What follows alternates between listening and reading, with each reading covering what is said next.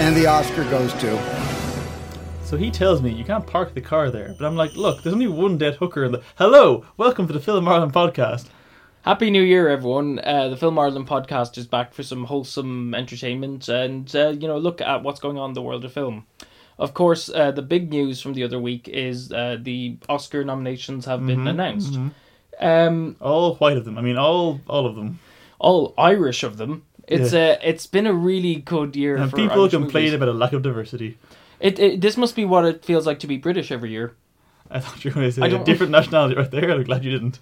No, but British uh, British people are nominated every year, I, that, that- and this isn't to dampen it. It's like this is a really good um, success story where two of the Best Picture nominations are from Irish But, directors. but Jonathan, Saoirse Ronan and co are all British also. It, the British are nominated again this year. Yes, there was controversy of a Sky News reporter saying um, Saoirse Ronan was British, and he got really defensive about it on Twitter, saying Mm-hmm. like, "Well, it's the British Isles anyway. You should take it as a compliment." And he was just like digging a hole deeper and deeper, being a journalist who knows nothing about social media.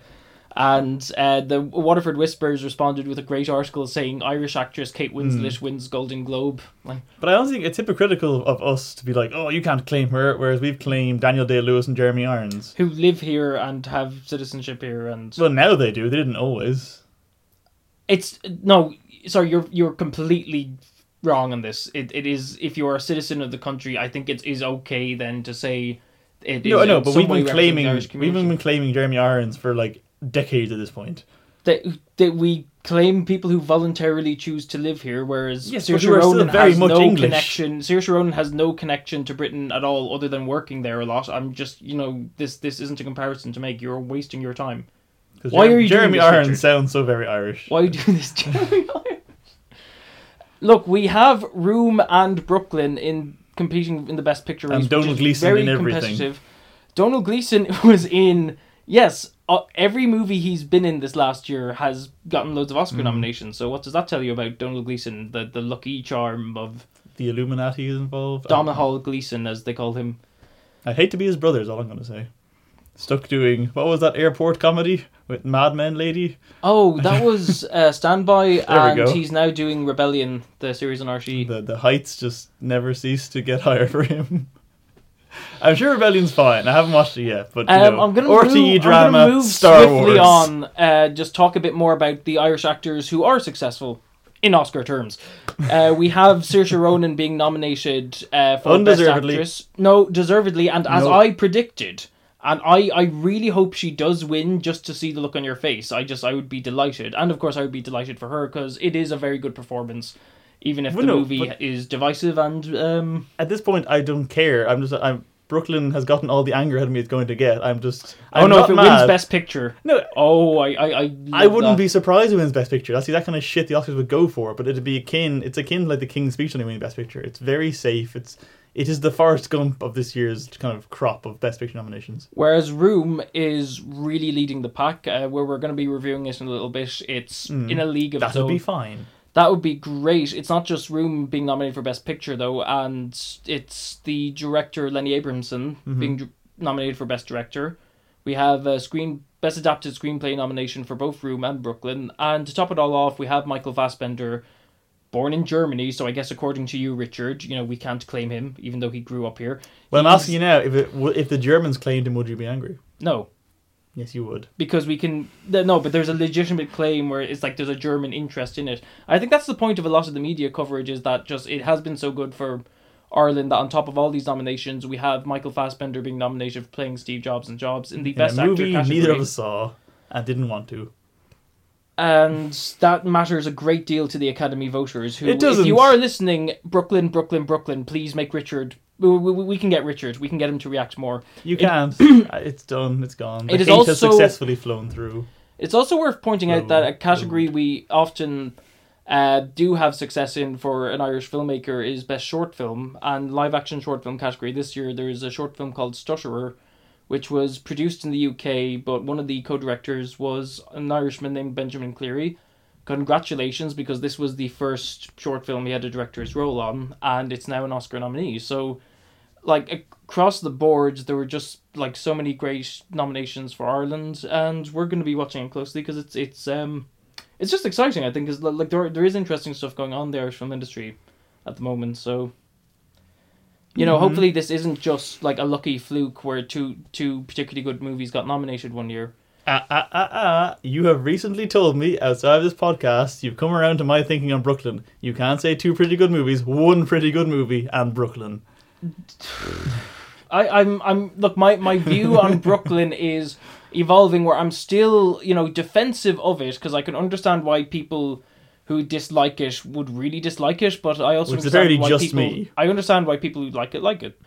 While it it may have been a good year for the Irish, um, Mm-hmm. there's another four fifths of the globe who are feeling underrepresented at the Oscars. Uh, uh, on social media, hashtag Oscars so white got going when it was pointed out that for the second year in a row, all of the 20 uh, acting nominees were white people. And give, given the sort of demographic of Academy voters, I think it was about like 77% are male, 93% are white. A, huge bulk of that is white guys in their 50s and 60s, quite set in their ways. They all, you know, know other people in the industry and want to sort of support them, put in a good word for each other's films. It ends up being you end up having years where it does feel quite tight knit. I mean, if we're just looking at the best supporting actor category, we have uh, Bane, Batman, The Hulk, and Rocky Balboa. Literally, Rocky Balboa all nominated uh, alongside Mark Rylance. Mark Rylance is the one kind of I don't know discovery, I guess you could say, and the rest of it is people who are already famous, already established. When you know the Oscars could be an opportunity to actually exalt other people who aren't uh, like as big names yet. You mean the, the industry's largest self-congratulatory backslapping awards could be opened up to include new people? I think one is living in a fantasy cuckoo land.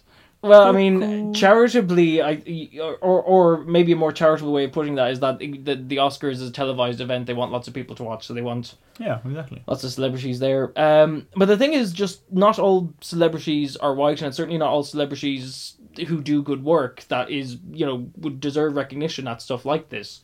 No, I, I think I lost trying train It's- of that sentence. Track of that's that fine. It's okay. You're talking long enough. It's okay.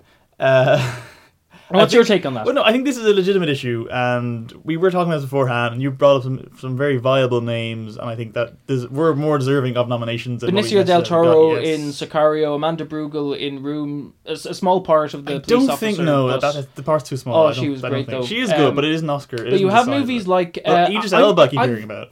He could have yeah, Beast of. No Nation. I don't know whether that was because it was on Netflix that the Academy discounted it or Uh, not.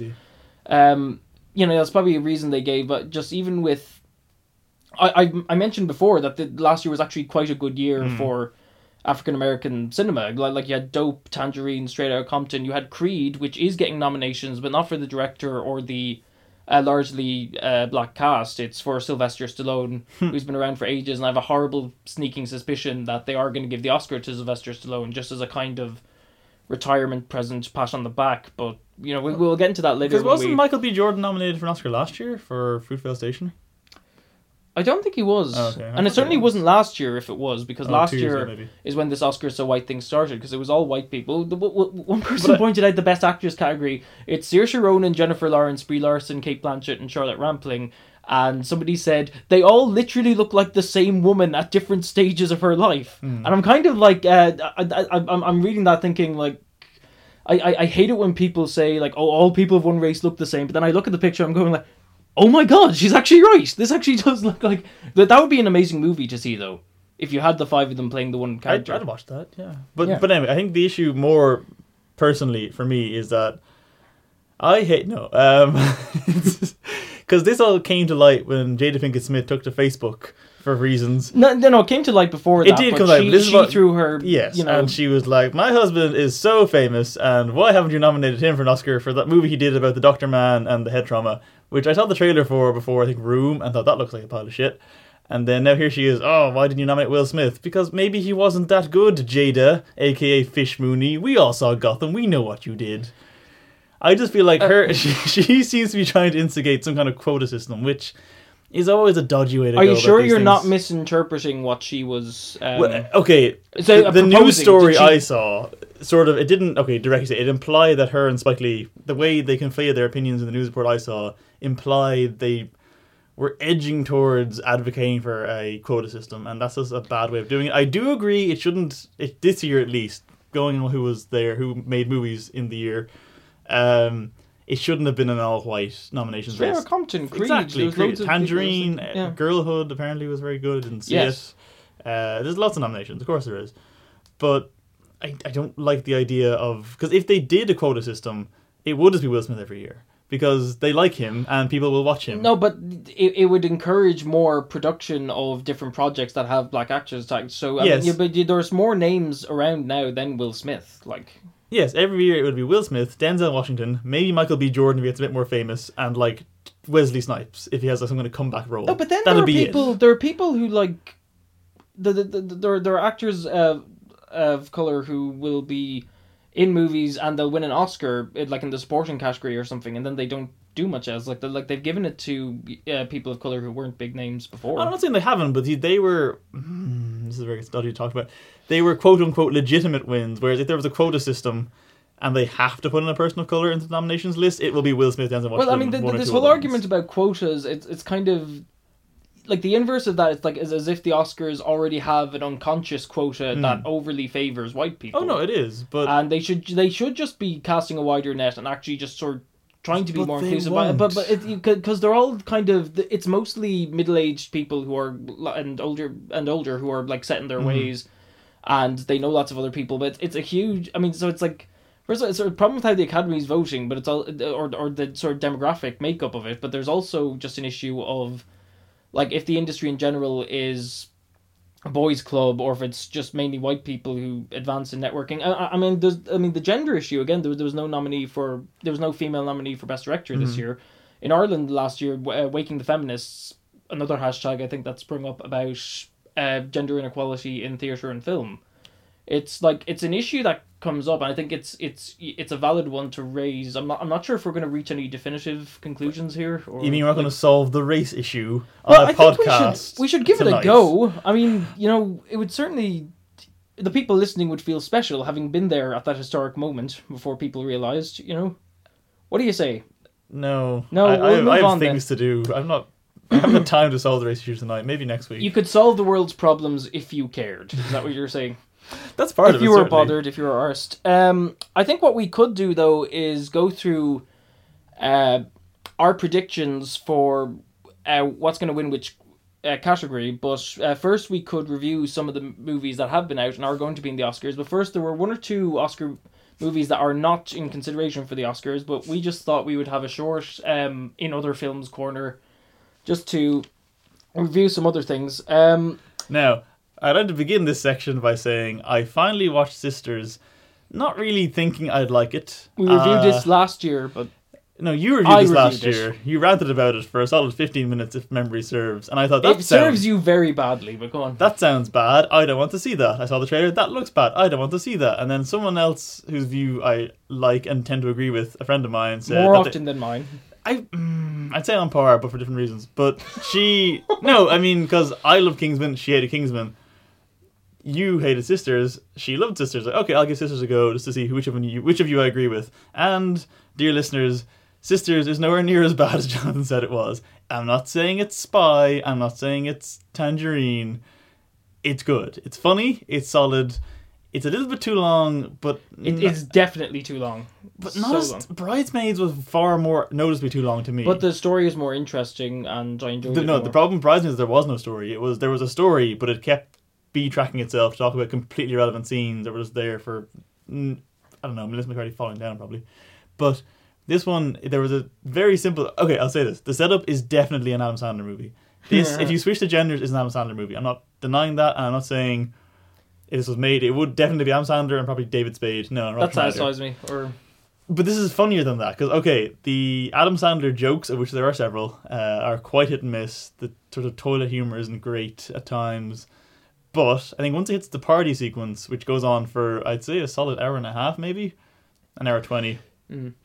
it's it's really funny. The escalation because the start off, the, the beginning of that is really funny because of that whole. Uh, we're also old. Adult parties are just people sitting around talking about death. I thought that was really funny, and then it just escalates and keeps escalating. And then even the way they're trying to inverse the usual dynamic of her trying to shut the party down and the cops showing up and like, oh, she's a nice person. Now you you have your party, enjoy. Like all that stuff, inverting all that crap. That was amusing. I know you said you hated that one character who's meant to be annoying, and Yeah. he was. I hated him too when he was meant to be annoying. But once he was on drugs, he was very funny. Yeah, When but he's even just walking then, around it's just kind of a, screaming. it's kind of just lazy writing. Oh, get this character on drugs, and then they'll act crazy, and that'll be funny. It's lazy, but it's effective. I'm a big fan of that kind of like non sequitur humor. So there's a bit when there's two characters in the room having a conversation, and he just walks by the room with a lamp on his head, screaming at them, and it keeps going. And that's that's the entirety of his role. There's there's there's a kind of amusing sort of end to his character where he becomes where all this nervous energy he has before Yes. is just dissipated because he hooks up with someone, and now he's just completely calm and not at all sort Mhm. of uh, eager to please, and he's just sort of sure. So I mean, Well, he's scary. He's actually of- frightening. No, but it's you see- wonderful. okay, um if if if I had to highlight positive things about sisters, I think there are characters like him who were minor characters who they they had a kind of one note joke, but the they each had their own arc where it paid off in an amusing way. Mhm. So Rachel Dratch's character, another one where she also takes drugs. And she goes into a room full of clocks and starts having existential angst over time and its philosophical implications. And later, for for reasons we won't go into, when that room gets destroyed, uh, funny, she yeah. she then says like, "We did it. We overcame time," or something. And so, I mean, I I. I mean, I would agree to the extent that when the party starts, hmm jokes start to land more often. I, I still think it's a pretty bad movie and totally missable, but it's it's kind of it's, it's the second half uh, is better than the first. I just think the first half is way too long, and it it just wasn't a great movie for me. I was thinking about this. If you if you were to cut it down to ninety minutes, you'd need to lose most of that fat from the first half an hour. Yeah, But then that that just leaves you with a ninety minute party movie and very little setup for it. And I, Well- I'm not sure the setup is necessarily funny, but I think it's or necessary. good. But you need it narratively, I think, just because the party sequence is most of the movie, and as it, as it is, even though it doesn't ever outstay its welcome, it's still too long. But I Well, don't know. well, look, I mean, the one character I did enjoy was John Cena. Did you enjoy him? no, I didn't. That's the funny thing. As the one character, I was kind of he was fine. Like I didn't actively hate him the way I didn't Trainwreck, but My he was safe, boring. my safe word is keep going. I was in tears. I was really anyway. borderline rape humor. That, that's great. Um, speaking of um, But when the pool collapsed in the sinkhole, I just didn't know what was happening, and I actually just clutched my head and started laughing, and just like, what is going on? no, that Oh, was great. it was so no, it was so It's all stupid. It was incredibly dumb, but it was just the necessary level of escalation to such a ludicrous degree. Uh, did you see Bad Neighbors? yes, Did you like Bad Neighbors? I did. Yeah, This felt to me like a slightly worse version of that. It was kind of train That wreck by way fair of Bad Neighbors. yeah. Uh, I I still think it's good, but it's not as good as Bad Neighbors or Spy or whatever else. Bad Neighbors Two is coming out. You know that? I The trailer know. came out today. Is it I a haven't seen sorority it yet. house or something? Or No, is it still says instead of a Rogan, but now it's? Chloe Grace Moretz is the neighbor. as a sorority. yeah, house. and I think Yeah. then Zac Efron comes back to help him fight Chloe Moretz. Now, I want to see that movie based on that synopsis. I'm sure it'll be Um, terrible, but that's an amazing idea No, for a when movie. when Bad Neighbors was out, I I swear I saw on, on Twitter someone joking about the sequel is Mm. going to or, or that this movie would end with like Rose Byrne and Seth Rogen going, I'm sure glad that wackiness is over. But just at that moment, a sorority house like Yeah. pulls up outside the house and is going in, and it's like no, and credits roll. Like is is how someone joked it would be. So they actually are just going for the really obvious setup for a But it didn't need a sequel because it actually ends on a nice note It of does. Zac Efron realizing that you know I won't be immortal forever. You see, you see, and- Bad Neighbors Yeah. is a better example of what Sisters was trying to be because it But was Sisters it's kind that of it has characters who have these kind of emotional arcs that are like relatable to sort of everyday concerns. So whilst Sisters. there are whilst there are these party scenes where people are doing crazy stuff.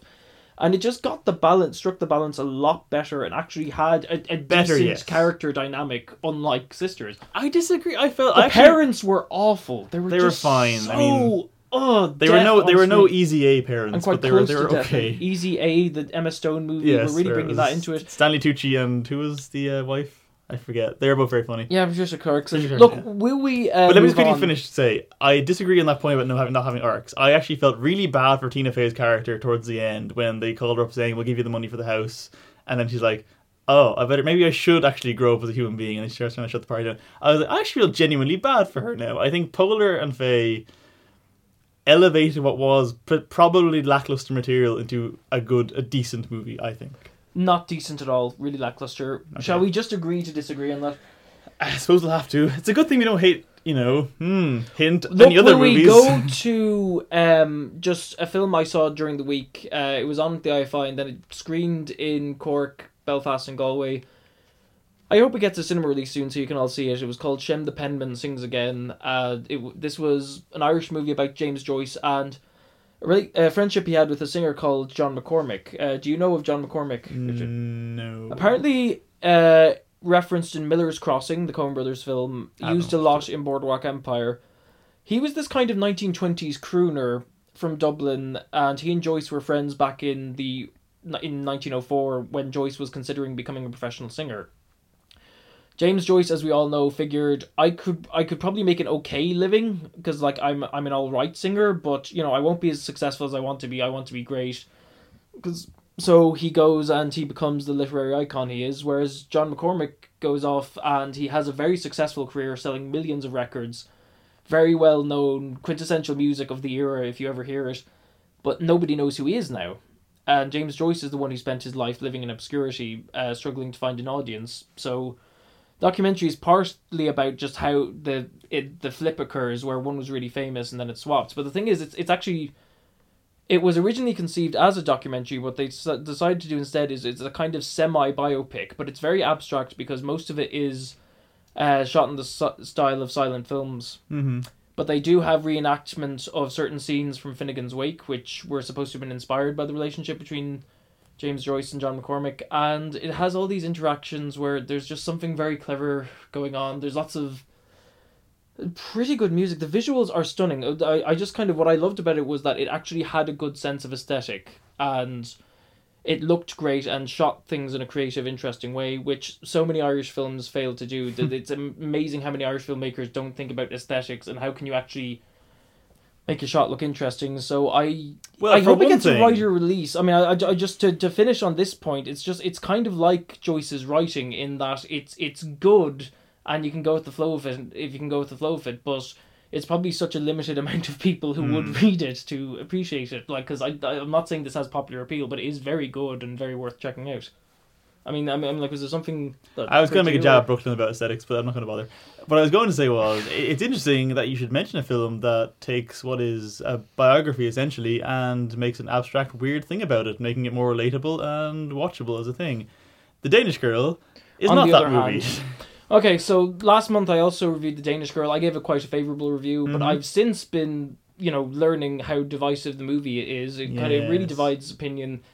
Um, I, I feel like you're you're about to make some points that I don't necessarily disagree with, but I mean, Okay. to just go through them and Well, yeah, I went into this expecting it to be good, again, based on what you'd said, and almost immediately took a mild disliking to it, and by the end was quite irritated. But I don't think it's bad by any means. I, I'm trying to think of other Best Picture nominations this year. I think because Danish Girl wasn't nominated It wasn't for Best nominated. Picture, it is nominated for Best Actor and Best Actress. And screenplay, maybe? No, no. Not screenplay, no. It, it got a Um, lot less nominations than they were expecting because I think that the, the problem with the Danish Girl is that it tells the extraordinary story about Lily Elbe and the first people to undergo sex change Mm-hmm. operation, but it does it in a very straightforward, kind of safe way. Yes, It this is doesn't- my issue. I think trans the trans experience, from what I understand from reading about it from writers and whatnot, is it's it's very you can't literalize it. It's not easy to make it relatable to non-trans people, and the problem with the movie is it's an admirable effort what they do, but it, it was misguided and failed from the beginning, in that they were trying to make a very literal depiction of it, but what they ended up doing was making this strange, muddled, mm, slightly borderline offensive version of things, whereby the first hour of that movie is not about a trans woman. The first hour of that movie is about a cross-dressing fetishist. It's because every time Redmayne has women's clothes on, he's just kind of, and it's it's all about Vikander just touching him. Hang on, it's Einar and Verda, yes, Ye- Einar and Gerda. Gerda. yeah. Sorry, um, I've, I've, I've, I've just get into this a minute, but just a- a lot of trans people are critical of the movie, and one one, Mhm. one thing that comes up is that uh, Einar's name is used a lot in discussions of the movie, yes, and that that's offensive. You're dead naming them. But if if this is a movie about the transition, process of transition, I think depending what part of the story you're talking about. Well, I also think the movie okay. I mean, itself encourages talking about Einar rather than Lily because the movie, and this is another point I really didn't like about it, it, it makes it very clear that Einar and Lily are literally two separate personalities. And that's not what it should be like. As far as I'm aware, if you're trans, yes, you hide your true self to an extent till you've kind of come out, but you're not literally two different people. Yeah, it's not separated the way it, it, it is for a long different personalities. He talks about different memories. It, it's I mean, I mean, the, the book, mm. the movie is partly based on Lily's own writings Mm-hmm. of her experience of it. So while it, it may not be representative of trans experience, it may have been uh, a reflection of how uh, Lily experienced it. which is fine. I just I the movie itself. Here's my problem with it. I think on a fundamental level, it's it's populist progressiveness. If that makes any sense. This is the movie that your grandmother will go, go see at a matinee screening, and it's going to. Have you seen that joke going around about Carol? Where it was some old couple went to see it, and halfway through she goes, "Harold, they're lesbians." Yes, I love that. Some old couple. Apparently, one of them didn't understand what was going on. So it was like, Harold, they're lesbians. This is that movie, but for Okay, trans issues. um, but let me just finish the point. Is there a problem with that kind of movie? But no, but let me just finish what I was going to say. It's it's not a problem with that kind of movie. The problem is that it gives an incredibly simplified version of that toward the goal of making it relatable to old cis white people, and they don't matter. You know, I know they're most of the box office, but they don't matter. I, I think I think yeah. I mean that is the issue with. Um, there's a very good article actually. Uh, the Walrus, uh, Canadian publication, which is their equivalent of the New Yorker. Yeah. I think they had they had a discussion between a trans writer and a cis writer, and they were talking about this issue of movies like this. In fact, in my own review, I, I think I alluded to Brokeback Mountain Mm-hmm. as a comparison. That there are there are movies that come along where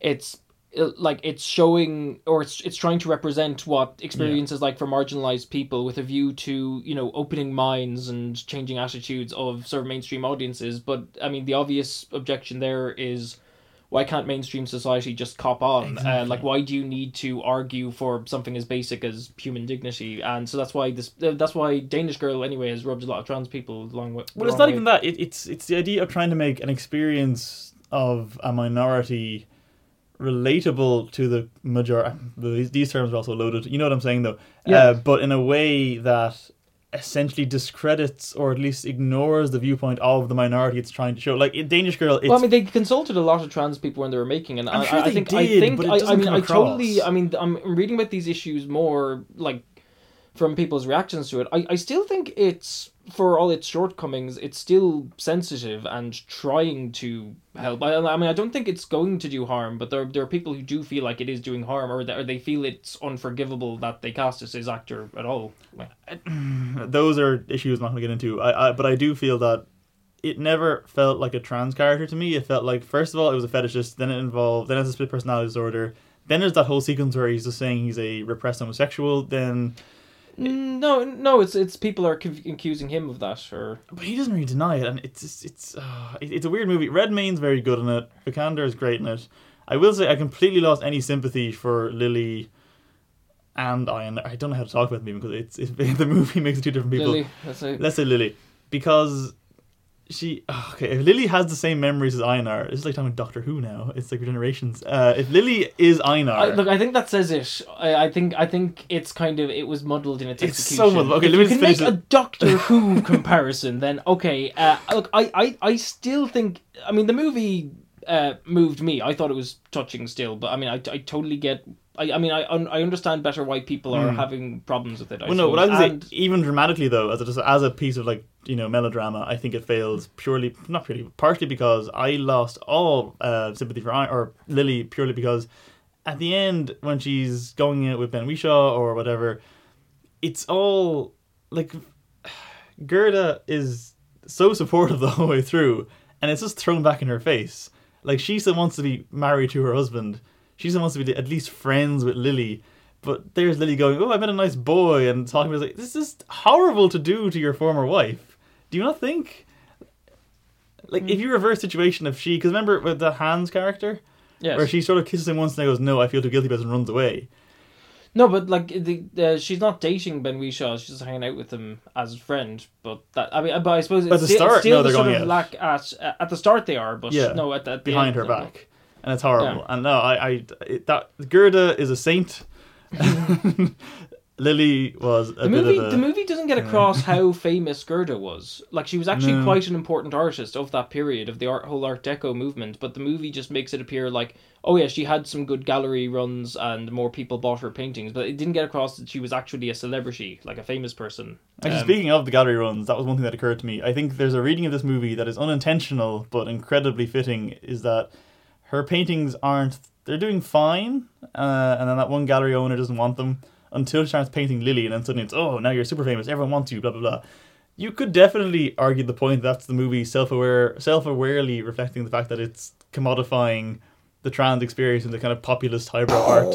mind blown. And yeah, I I look forward to those essays being written. Wow. Maybe by me, I not mean, by me. I mean, one does wonder what might have happened with a more interesting director. At one point, Tomas Alfredson was attached, who did Let the Right One In and Tinker Tailor Soldier Ooh, that Spy. could have been However, more boring, but better. However, the actor attached to play Lily and Einar was Nicole Kidman. And I think that would have been awkward because, first of all, she's not as good an actor as Eddie Redmayne, and it it just. I, I I mean, it's arguable. Okay, maybe if if it was a cis woman, at least that would sort of highlight the point of transgenderism more. That's a Mm. woman all along. It's not a man becoming a woman.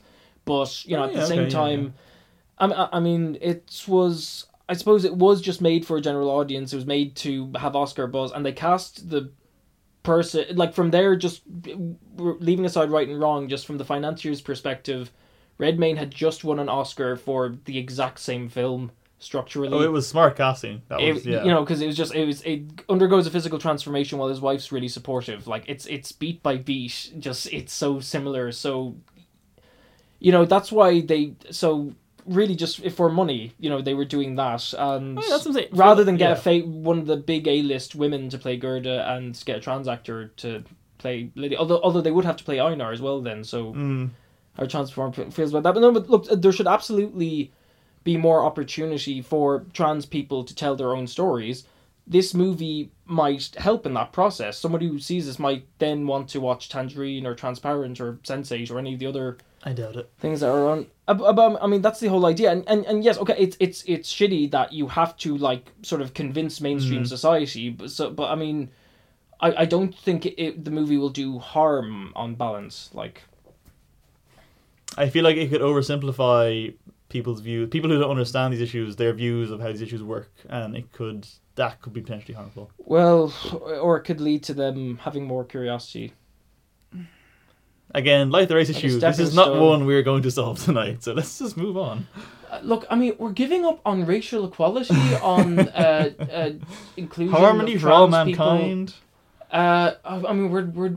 I mean, at least tell me we'll get to global warming. Um, I mean, I suppose what I mean, Um, or I mean, or, or we? what is, could a relevant movie to global warming? There's a relevant movie to uh, financial regulation, The Big Short. Ah. Uh, the Big Short is getting lots of Oscar nominations, lots and lots and lots. Best Picture, Best Director, Christian Bale as Best Supporting Actor, Best Adapted Screenplay, uh, based on a book about the 2008 financial crisis and the weird stuff going on, the shady dealings of the American housing market in the years leading up to it.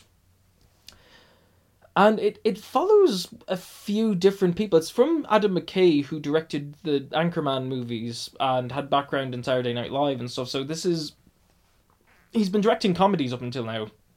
This is the first feature film he's directed that doesn't have Will Ferrell in it. Hmm.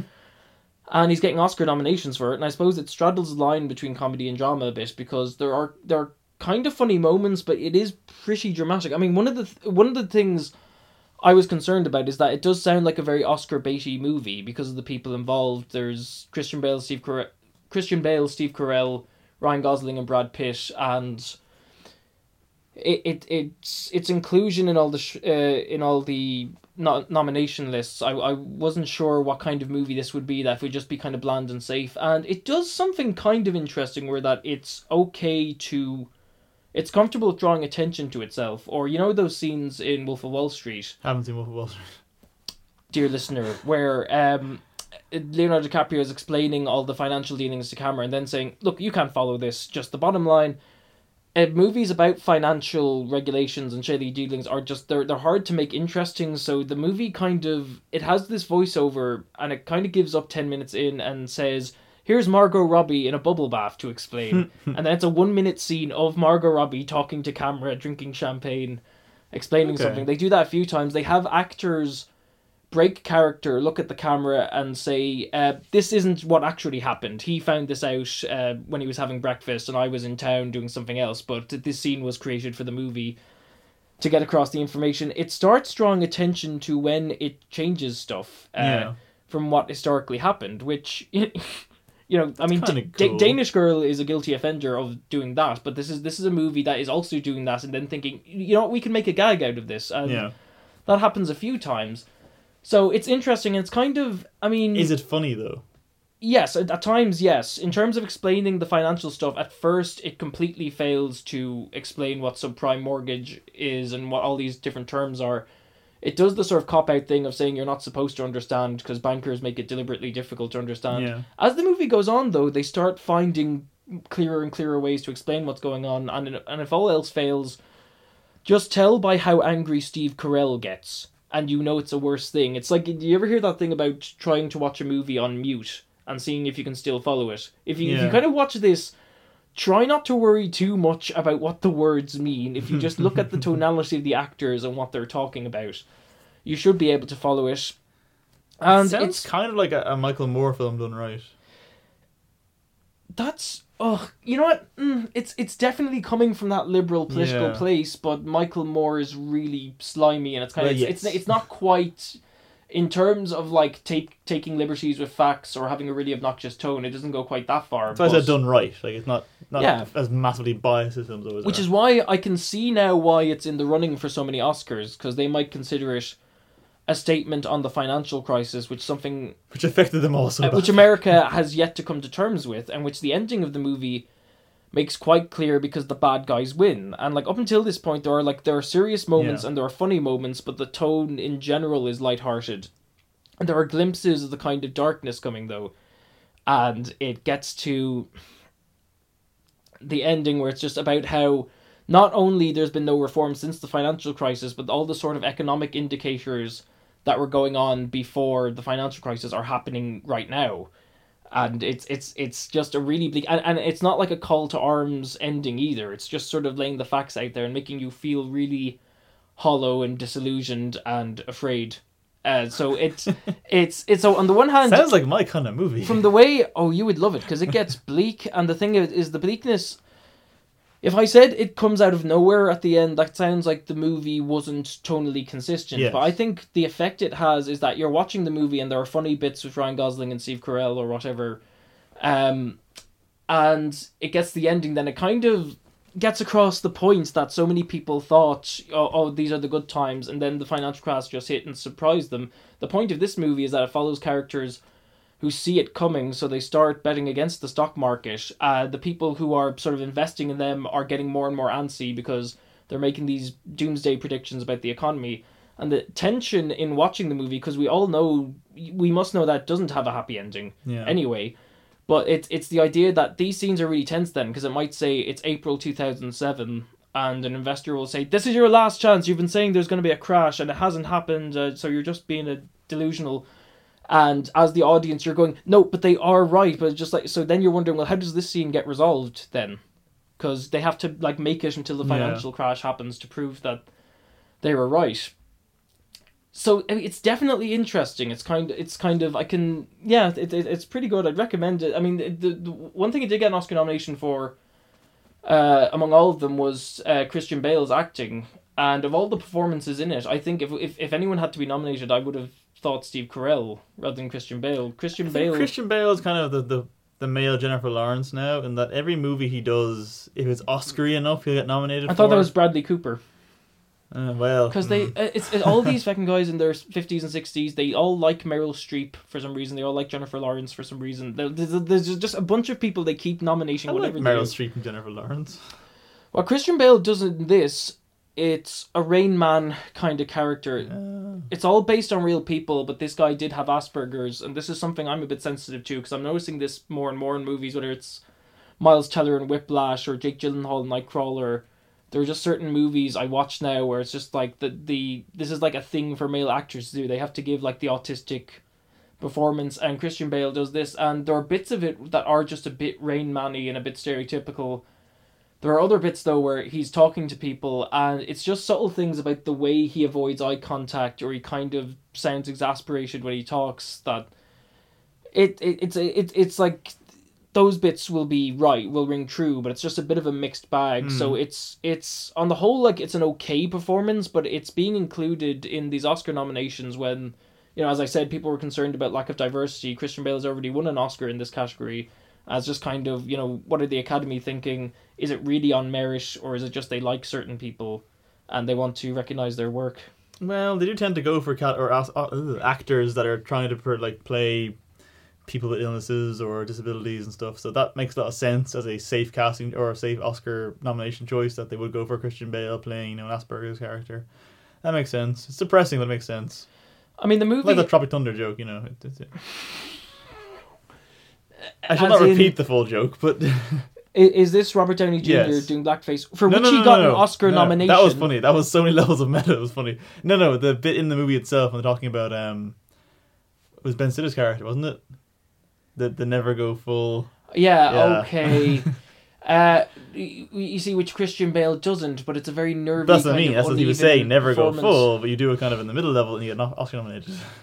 Yeah, well, um, That was a See funny movie, wasn't it? In hindsight, Tropic Thunder was actually really good. Anyway, that was irrelevant to the current conversation. I'm not looking forward to Zoolander 2, I must say. It's you of all people, I thought would be. Uh, The the teaser trailer was very good. I Haven't did laugh. I was like, okay, no, this might be good. Then the second trailer comes out, and Haven't it's just it's it's uh, it's there's the aside from the thing, Benedict yeah. Cumberbatch thing, it's just not funny. It just doesn't look like it's going to be good. Then Benedict Cumberbatch, it's a job at a particular model whose name I can't remember who was transgendered, but uh, plays a model called All who is non-binary, uh, transgendered, and just identifies all is all. And I think I, I I think Ben Stiller was just careless. I don't think he was setting out to kick down at trans people. No. I think he just thought, isn't the mental image of a dead-eyed Benedict Cumberbatch saying all is all amusing?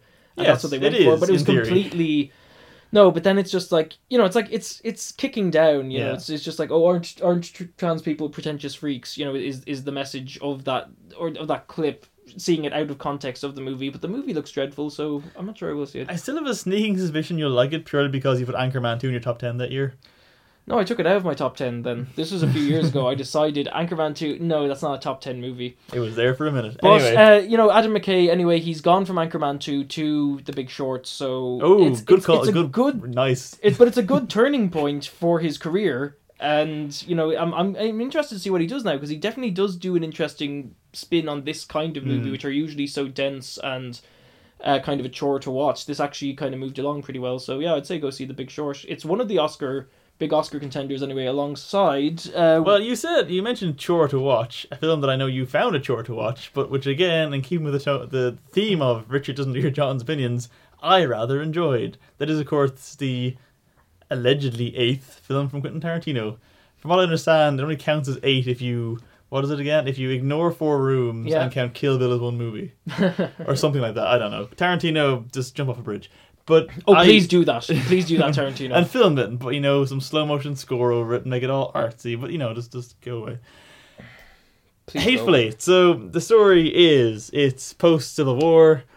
Uh, it's basically just a Agatha Christie movie crossed the thing a little bit. Set in Red Rock, Wyoming. which I know got a few laughs in the cinema I saw it in. I was going Because going, of the TV3 soap opera. I hate Irish audiences so much. Set, yes, uh, at Minnie's haberdashery, to quote in Tim Roth voice, which is the most delightful phrase I hear out loud. I'm I'm going I'm going to rip this piece of shit movie to shreds. Before I do, Mhm. I will say Tim Roth was funny. He, Roth was his funny. character was quite posh and very amusing, and it's like it's him, Kurt Russell, Samuel L. Jackson, Walton Goggins, Jennifer Jason Lee, who's now nominated for an Oscar, even though her performance was quite hammy. Uh, that, does, that doesn't make it a good Hmm. performance just because you commit to it. Um, there, there. I mean, there's some pretty solid acting, but I, Yes. I, um, it gets so tiring to watch. It's Okay, I went in expecting the length to bug me. I really did because I got very bored of Django, and this one I think is longer than Django and confined to one location. So. So I, I was really going in bracing myself for this to be excruciating on a level similar to Brooklyn or Hard to Be a God. It was not. It absolutely it so was. It's so unbel- I like I I'm we definitely watched the same movie, right? Where it's two hours and forty minutes, and it takes forever to get to the shack, and then most of the movie is set in the shack, and then more than two hours into the movie, there's a flashback saying earlier that morning. which was necessary narratively. We'll get that in a minute. Anyway, what I was going to say was, hard, hard to be a god. Difference is that the dialogue made sense here. It flowed from scene to scene, and it was No, it did not flow. Okay, uh, this this this, this was a huge You clicking your fingers does not make you right, but okay. This Tar- Tarantino is overwriting his dialogue Yes. way way too much Always in did, this though. movie. There uh, like it'd be exchanges like, "You sure look sorry since you that thing you did. Did you hear about the thing that he did? No, I didn't. You didn't hear about the thing that he did? No, why don't you tell us about it?" You're telling me you didn't hear about the thing that he did? I no, so funny, just tell us. Well, boy, it's sure a sorry story. Are you sure you want to tell me about? I really that wanted to funny. die. I really wanted to die. It was so oh god, excruciating, hacky writing, awful. Also talking about the characters having done stuff that sounds like a more interesting movie than the movie we get. I mean, the story is that they're all in this sh- shack. Jennifer Jason Lee is a prisoner of a bounty hunter played by Kurt Russell. Mm-hmm. And they have to get through the night. Kurt Russell suspects something's a bit dodgy. That at least one of the people in the shack is actually in the same gang as her and is trying to spring her free.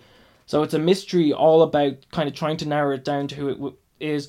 The movie almost gets interesting when uh, coffee is poisoned and some characters die, so they have to narrow it down further as to who poisoned the coffee. That would have been interesting, even though you've no reason to invest in any of the characters because they're all awful people.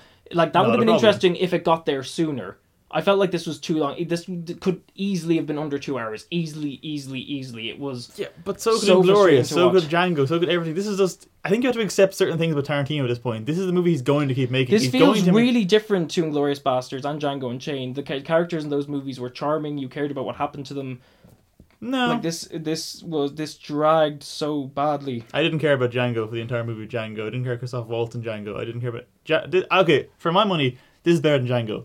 If I was ranking Tarantino movies, Django is at the bottom. This is second from the bottom. This would come dead last for me. Like this is worse than Death Proof, people. Okay, I haven't seen Death Proof, uh, so I can't rank that one. But I no, I think yes, I'll agree with you. The characters are all horrible, but that's the point of it. This is actually the perfect example of something that's been bugging me for years. When people talk about movies with antagonists or, prota- or antagonists as prota- protagonists, this is what it should always look like. I, the comparison I keep coming back to in my mind is Hannibal Rising because in that movie they went, "Here's Hannibal Lecter. He's the bad guy. Let's make a movie about the bad guy." So who's he hunting down? People worse than him. No, no, no, no, no. You do not make the character that is an antagonist relatable or nice. Hateful Eight gets it right. They're all horrible people. You want them all dead, and you basically get your wish, and that's good. But they're all enjoyable while they're there. Tim Roth is funny. Sam Jackson is Sam Jackson enjoyable. Kurt Russell is gruff and amusing. Bruce Dern is fine. Janet Jason Lee, I thought she was great. Um, Walton Goggins was brilliant, even though I absolutely despise his character. I really hated his character in particular, but I still thought he was fun to watch. He was enjoyable. Michael Madsen is only here because Tarantino feels sorry for him and keeps giving him money because he's so very much in debt to Tarantino himself. I think actually at this point. Um, no, I, I think if any complaints I have about it are, I don't think it's visually as interesting as it could have been. I still feel they did a, a very good job, given that it's one location primarily. It never got boring visually per se, but it is disappointing given how visual Tarantino is, and given that this was shot in like seventy millimeter and stuff. I think, or, or not shot, but uh, presented in. Yeah, yeah, very rare film format for these Yeah, days. Anyway, It's, it's a Um, bit of a waste because there's some landscape shots, but not many. The landscape shots are of snowy mountains. I would have found them impressive if I hadn't already seen The Revenant at this point. Revenant which just takes it to that, a whole yes. new level. So that, I mean that that is unfortunate, but um, um, But quickly on the length thing one more time. If this was released on Netflix or straight to DVD, that length's unforgivable. It really is. I think if you're in a cinema with it, it's fine. It never dragged per se for me. I think it was all okay. It was fine. It's sort of like a Gaspar film. It's sort of like Hard to Be a God. It's it's one of those, if you're No, sitting in a cinema, it's like- okay. If you can't leave, you'll pay attention to it. If you're watching it at home, you'll be bored and leave. if if he did this as a play, as it was at one point intended Yes. to be, I don't think I'd have as much of a problem with it. I think it because it's mostly set in the one location. Uh, if this was a play, kind of you you forgive them for having more having the Yeah. dialogue explain everything and have nothing explained through visual storytelling. It, it, it really just feels like this is the reason I hate this so much is because I like Tarantino's other movies. and here he, it it just feels like a failure of visual storytelling. The way he has to explain so much about the other characters rather than showing it. The way that he starts narrating the movie more than halfway through it to fill in the gaps of what his footage couldn't get across. Uh, the the the flashback felt really clunky to me. And Disagree. it dragged way too long. The, the the editor should be barred from the film industry. Tarantino should just start writing plays and keep doing that, not inflict another movie on us. I've really turned against him in this one. It just really grated with me. The funny thing about the so editing frustrating to watch. that you're saying is that I download the soundtrack, and you know, like some of the soundtracks will have those bits. Legally, Yes, And- no, legally. Um, I can show you the iTunes to see if you want. But no, you know, way sometimes soundtracks have those bits where it's just like audio samples Hmm? in the soundtrack, just on the like like minute long bits or whatever. There's one in there of an interaction between I think it's Bruce Dern and Sam Jackson, Walton Goggins, which isn't in the movie. Uh, it's like a minute long scene that wasn't in the movie. It's on the soundtrack, and Oh. I I can see why they cut it out. It goes nowhere. So the editing was definitely oh no, there actually, they actually was did more good editing. Yes, there, was, even more fluff and what like got. genuine fluff. That was terrible. and I'm glad they cut it out. But Oh, Muhammad, peace be upon you. what was I going to say? I feel like um, There, wasn't there a one- scene that exactly copied Last House on the Left, like with the I saw Last House on the soundtrack and the, soundtrack apparently movements and everything? includes bits from The Exorcist 2, Last House on the Left, and then Morricone's unused thing Hmm. themes. You see, usually I like Tarantino's choices of music as well, and I'm just like, uh, look, look, again, I, I, I really hate this movie. I think it's awful shit. But I, I'm someone who likes Tarantino's other movies, and I, I feel like this represents a real low point. I feel him, the so- soundtrack though was nicely reined in. I feel like if there was too much uh, licensed tracks, like there's obviously a bit of White Stripes in there. There's that uh, Roy Orbison song at the end, but there's only like three non-score songs, and I think that was a good number because. It, like again, I love Inglourious Basterds and I love the soundtrack to that movie, but it, it is very jarring at points. Like you know, David Bowie, rest in peace, uh, playing during the the montage scene, or something like that. It, like it's very weird, and I, I feel like this one Mm. it felt more hermetically sealed both visually and hourly and I think that's fine. And I know you didn't like the voiceover. I thought it was fine purely because It's him admitting he's failed as a filmmaker. no, I feel like it would have added another 10 minutes to the movie to show those things Could visually. he have at least? Could there have been a bit of voiceover at the start? Then again, twenty minutes later, if you're going to introduce voiceover at all, at least have it a thing that's be a thing that's all the way through the movie. Don't wait till more than halfway through the movie before you introduce it. I would hate it less if it had been like if it didn't just start happening. Like Well, to put the same question to you then, um, did you find it a problem in Mad Max Fury Road, the fact that uh, he kept upping the frame rate every now and again, oh, purely when scenes drag, He's upped the frame rate so that it was in fast forward? no, that didn't bother me. I thought you were going to ask me about uh, Because because that happened like maybe three times tops, but it I- happened out of nowhere. I thought you were gonna. I thought you were going to ask me about how Tom Hardy has voiceover at the start and end of it, but not No, that's through fine, the rest of it. No, but I hate that. I think if you're gonna, first of all, you should avoid voiceover if you can. But if you are going to use it, at least make it part of the movie, like a Clockwork Orange or Fight Club does. Like you know, don't just have it at a bit at the start and a bit at the end. Certainly, do not. Oscar and Palme d'Or winning filmmaker Quentin Tarantino, do not put it more than halfway in through your movie before you introduce it at all. Like that is, oh, it's it's such a failure. It's No, I, I think it's an issue purely. it- It's just it's a tool in the box rather than a necessary like a narrative technique. Yes, if you want to have voiceover the whole way through, you can do what you're saying. But I have no issue with someone just halfway through putting voiceover in. That's fine to I me. really, really do. It's And the flashback also. This is this is you're saying it should have been a play. It could have been a play or a novel. That's a very novel structure where you, while you have the story, there's a very sudden out of nowhere twist with no context, and then you flash back to show the twist being set up. That's fine. Mm. even the though it's split into fine. six chapters and two of the Which is the thing he always does, and I just there's no reason for that. There was no reason for that in Inglourious Basterds doesn't, either. Like yeah, but it's not as no. It doesn't stick out like a sore thumb the way it does here. Like the It didn't really stick out for me here because that's just his thing now. He just does chapters for no reason. Like it wasn't necessary in Glorious Bastards either. It's just it's there now, and that's well, to to me it's a decline. To you, it's what, fine.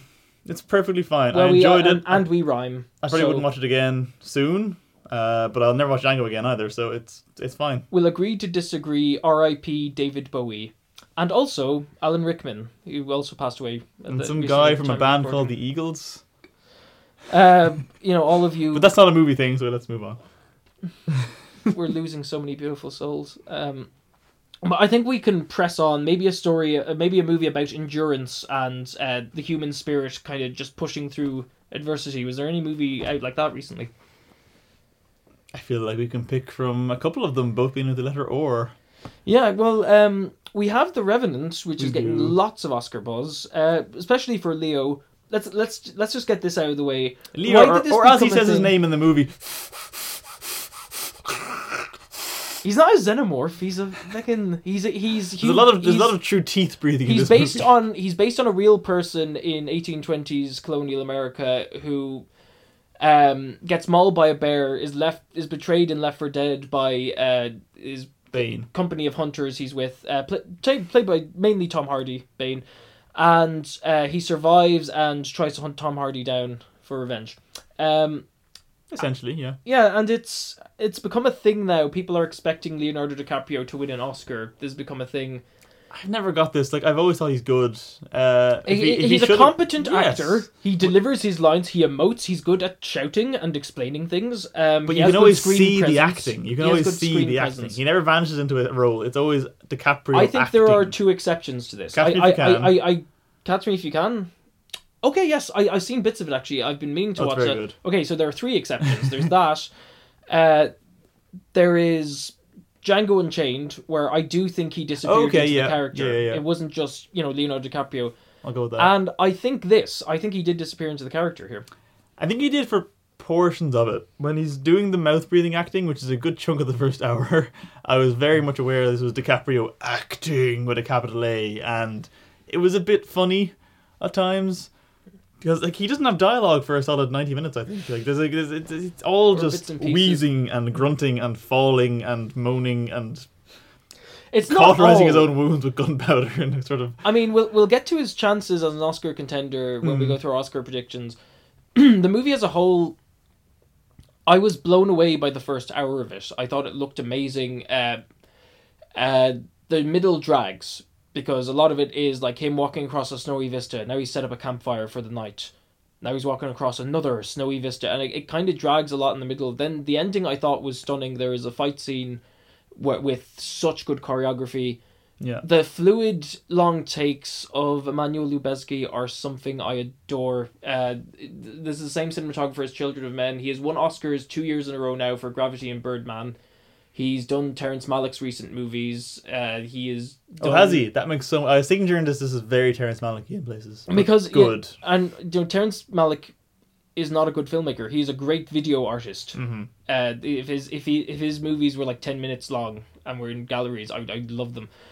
Uh, Cat in the Hat, the Dr. Seuss movie of Mike Myers. Emmanuel Lubezki also that. did that. I only just throw that in because it's bizarre that he's one of like the single best cinematographers working in the world today, but he did that movie. Um, uh, but he, he here the, it's an Arri Alexa shooting natural light in the Canadian Rockies and the Argentinian Andes and it moves so fluidly. I just don't know how they could have had a film crew there at all. It's it's not the it's not quite the same as Gravity or Birdman, where it's very smooth long takes that like you know make make a thing out of how long it is. Mm. It will cut to another shot if it needs to, but often they just stage it in such an interesting way.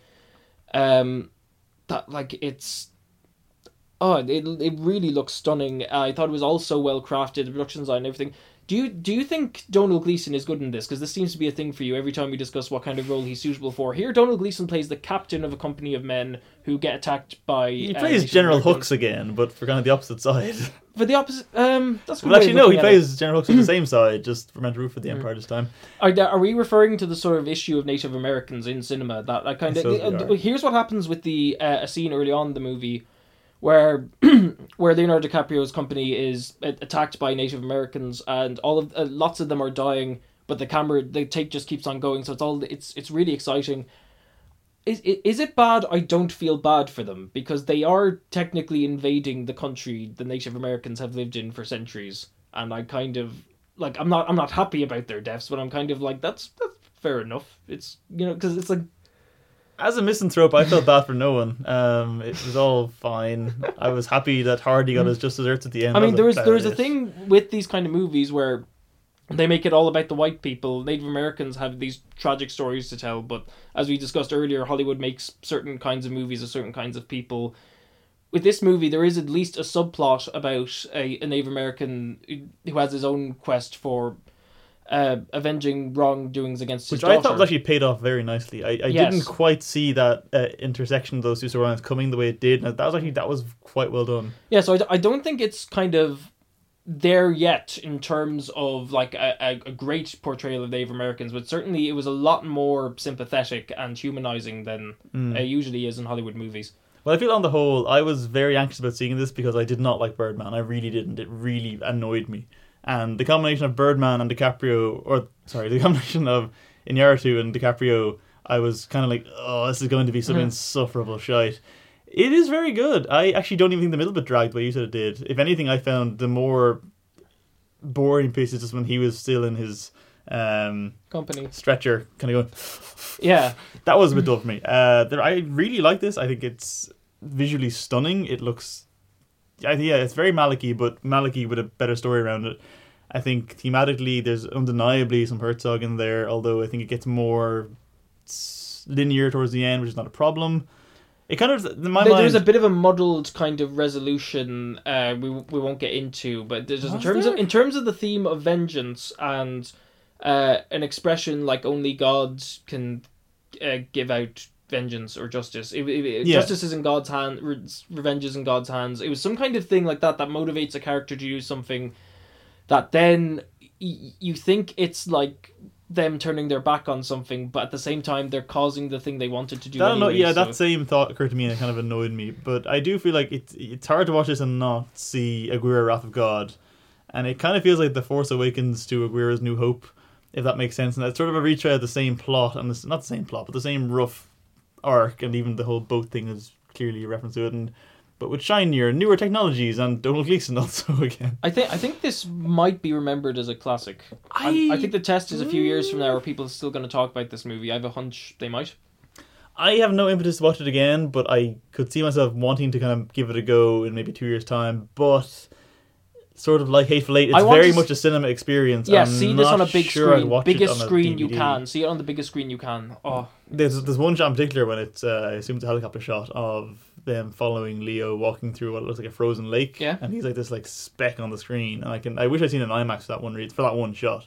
but it actually gets closer and closer to Yeah, him, doesn't it? it's Surprisingly, it just it just it does such creative things. Um, yeah, this is really really good filmmaking. Downside, of a high caliber. The bear fight's a of crap. Everyone was talking about how great the I bear fight that. was. It That was was so It was tense fine. Was- Bits of it were cool. It was fine.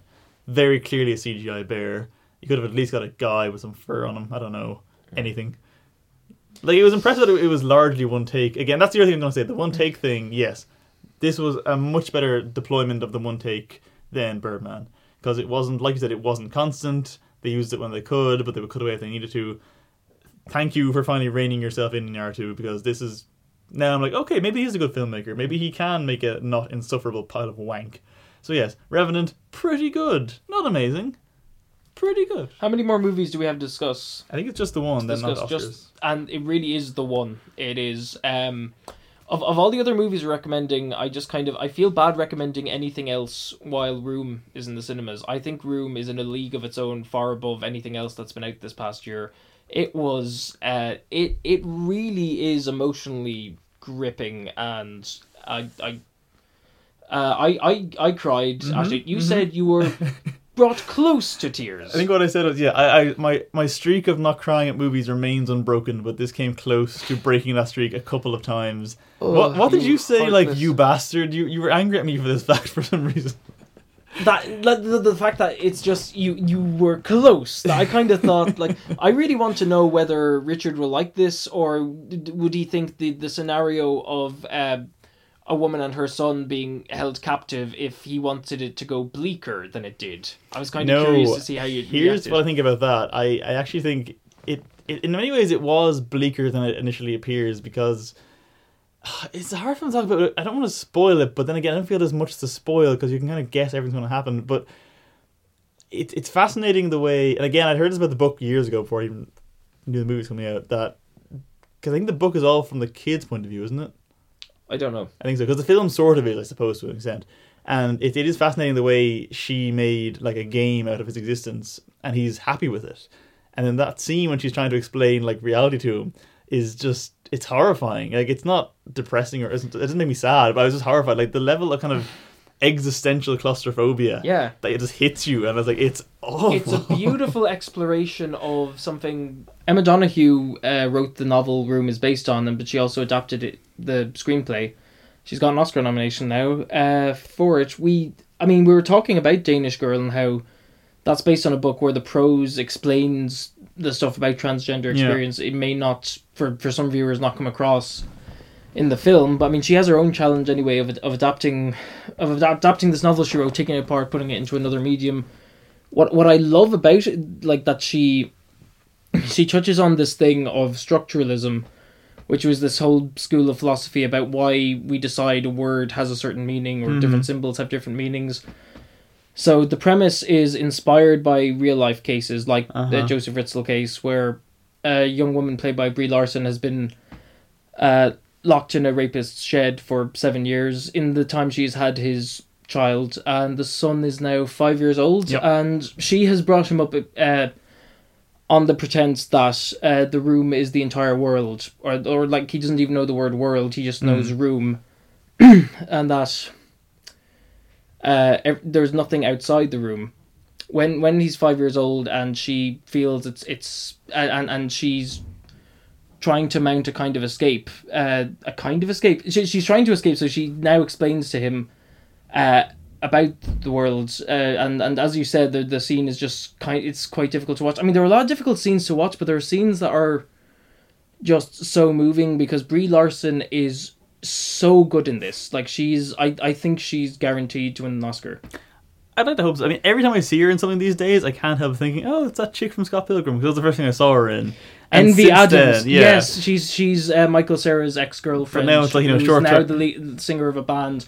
I, I, I, I thought she was so funny in that, and the fact she's in this as well. Well, no, but even like short term twelve last year, year before, like, oh, it's a Scott Pilgrim chick, and now this, and it's like she is a phenomenally good actress, and I don't know why she was showing up in these things. you know who else is phenomenally good? Jacob Tremblay Yes, playing the young boy. I think he was only like eight or so when they filmed it, and he's winning all sorts of awards now, but he's not Oscar nominated. That's completely back asswards. Like that is like Yeah. absolutely one of the strongest performances of any actor this year. because Beast of the Southern Wild kid got nominated, so why can't he? Who did? Beast of the Southern Wild child. and she was great in that. Mm, So like, I don't see why either. why why there should be a reason, you know, not to cast them. It's oh no, he, he really got Christian overlooked. Bale had to be nominated instead. Damn it, But this movie wouldn't he was work playing a without him. challenging character. You either get Jacob Trim- Tremblay or you get Jake Lloyd when you're casting Yeah, child actors. yeah. I kind of feel. Are there any mediocre child actors?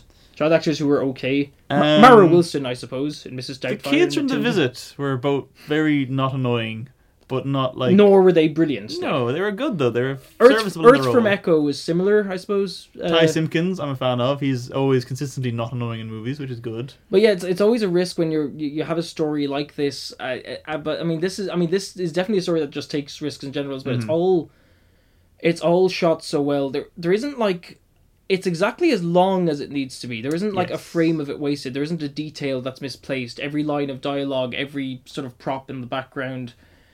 It's it's the kind of movie where I mean we were talking about the Revenant and like it's it, it's brilliant. I mean this part's a bit weird, which is a shame, and maybe this could have hmm. been different.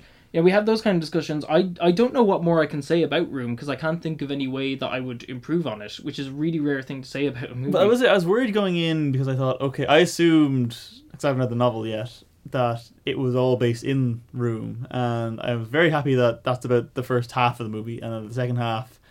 Again, is this a spoiler? I don't think it is. The second I, half. I is- don't mind it being a spoiler because I think it makes it, it, is an interesting story what happens after That's what I'm going to say. Yeah, I'm glad that it actually focuses on their life after getting out because most movies in this sort of genre would kind of end with them returning home happily with the media fanfare around them and they live happily ever after. This one, though, especially in keeping with what we are talking about last month with the Mockingjay thing, like this deals with PTSD. This deals with the aftermath of living in the, no- the normal world after a traumatic one. a And- really disgusting, disturbing situation that is Yeah. horrific, uh, and and it's it's like the repercussions that as they're trying to come to terms as as she's trying to come to terms with her life, but also like the son is now seeing the world more, and but it's it's it's all about kind of being intimidated by the scale of the world or life itself, and but then But even how our parents react to it, and I think actually, if I had one, a few minor complaints, I think William H Macy's character isn't dwelt upon enough. I think he was interesting, and there's that one scene at the dinner table where Yes. the implications. but they kind of don't resolve that. Re- I, I,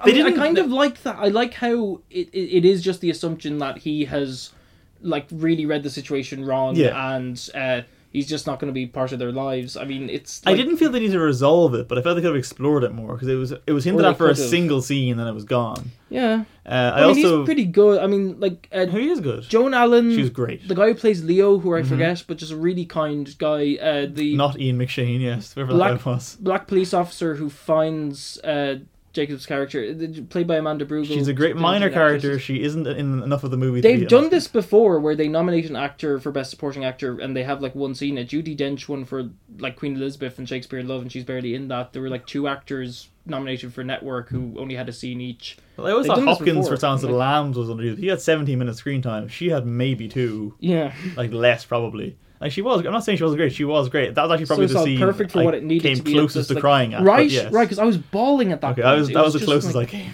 The whole escape sequence, I was like, this is this is surprisingly tense and emotional. right because like yeah it's it's just also well shot i mean wow It's well shot, but also I just feel like because you know they've done such a good job explaining how he doesn't understand the world and like his view of reality is just room. So when he's escaping and you're trying to in your head recognize the fact that he needs to follow her instructions, but he's also being overwhelmed by every single sense he has and all these new experiences. It's makes for a surprisingly kind of tense non-action action scene almost. Uh, but yeah, no, I think so. You have no complaints at all about it. I No. have three. One I've already said was the William H Macy thing. Okay. I think the score was nonsense. Not nonsense. I think the score was so minimalist as to be pointless. I think the film could have survived without score.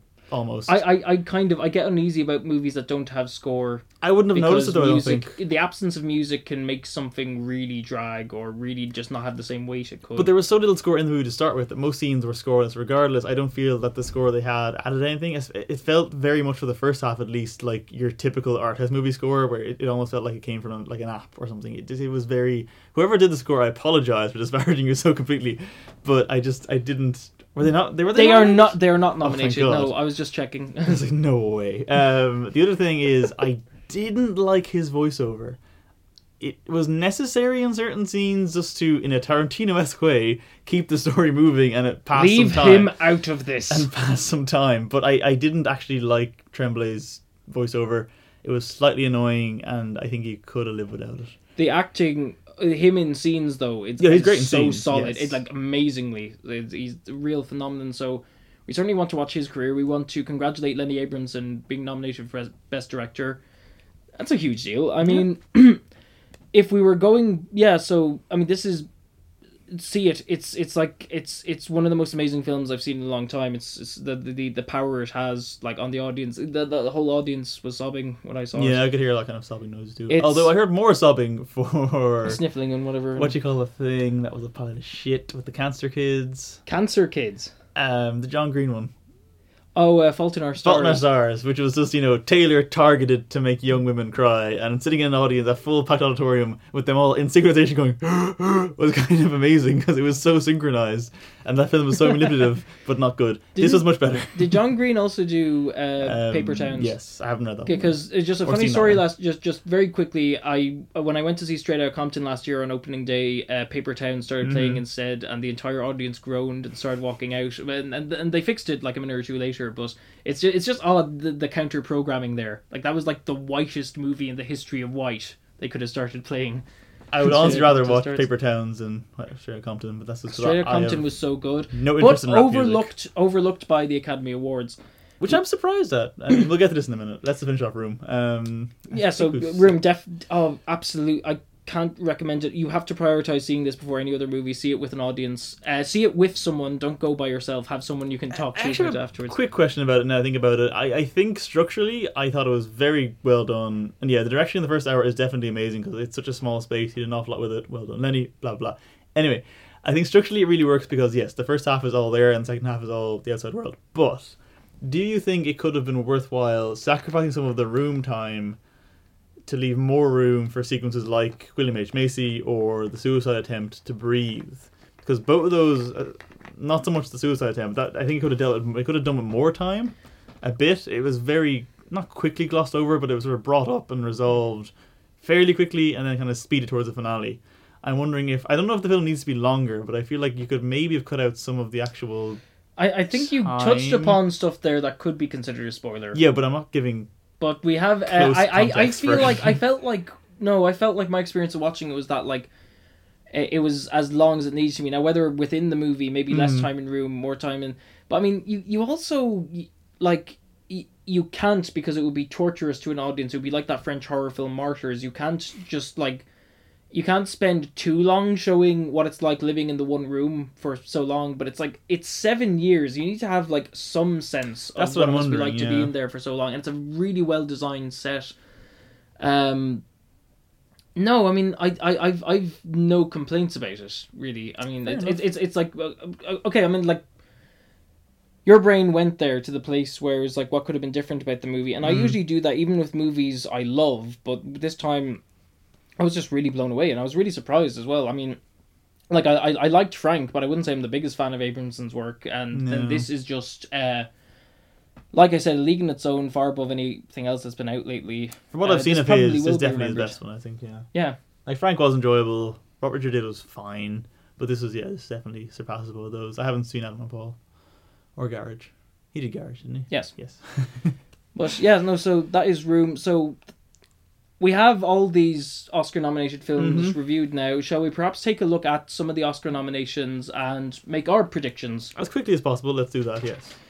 Okay, uh, I think we would start with uh, cinematography. We won't we won't go through all the technical categories because I mean there are like bits and pieces of stuff that are just kind of you could nitpick about Danish girl knocking hair, makeup, or blah blah blah. Because like we can't get into too nitty gritty about that. We could mention song, I suppose. No. So. Just that Fifty Shades of Grey is now an Oscar nominated movie because the song has been nominated, and I I, just find it galling that like they the Academy couldn't find five better songs this year. But it's so not- they now have done this. They've done this. We live in a world where Fifty Shades of Grey is an Oscar nominated. It's not movie. about better songs, it's about better known song. That's why, again, I don't understand why Sam Smith got a nomination, because Writings on the Wall is fine, it's not Skyfall, and it shouldn't be there. It's also sad that that is Spectre's only nomination. Now, again, Spectre isn't great, it didn't deserve that nominations. I would have definitely given it Best Sound Mixing or Sound.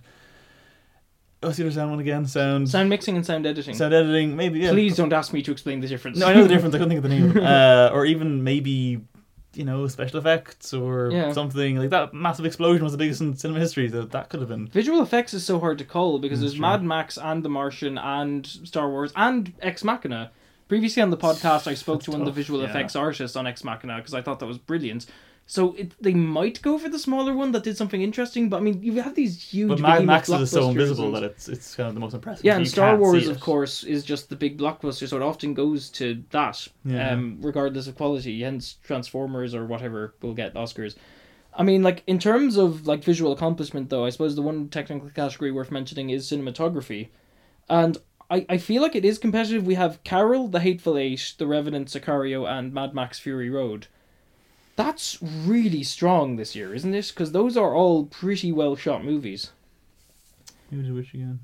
I, I, Yeah, I, I feel like um, if I had to, I for my money, it's between the Revenant and Mad Max. It's it's going to be one or the other. That that would mean if it's the Revenant, it would mean it's Emmanuel Lubezki's third consecutive year in a row where he's won the Oscar for best cinematography.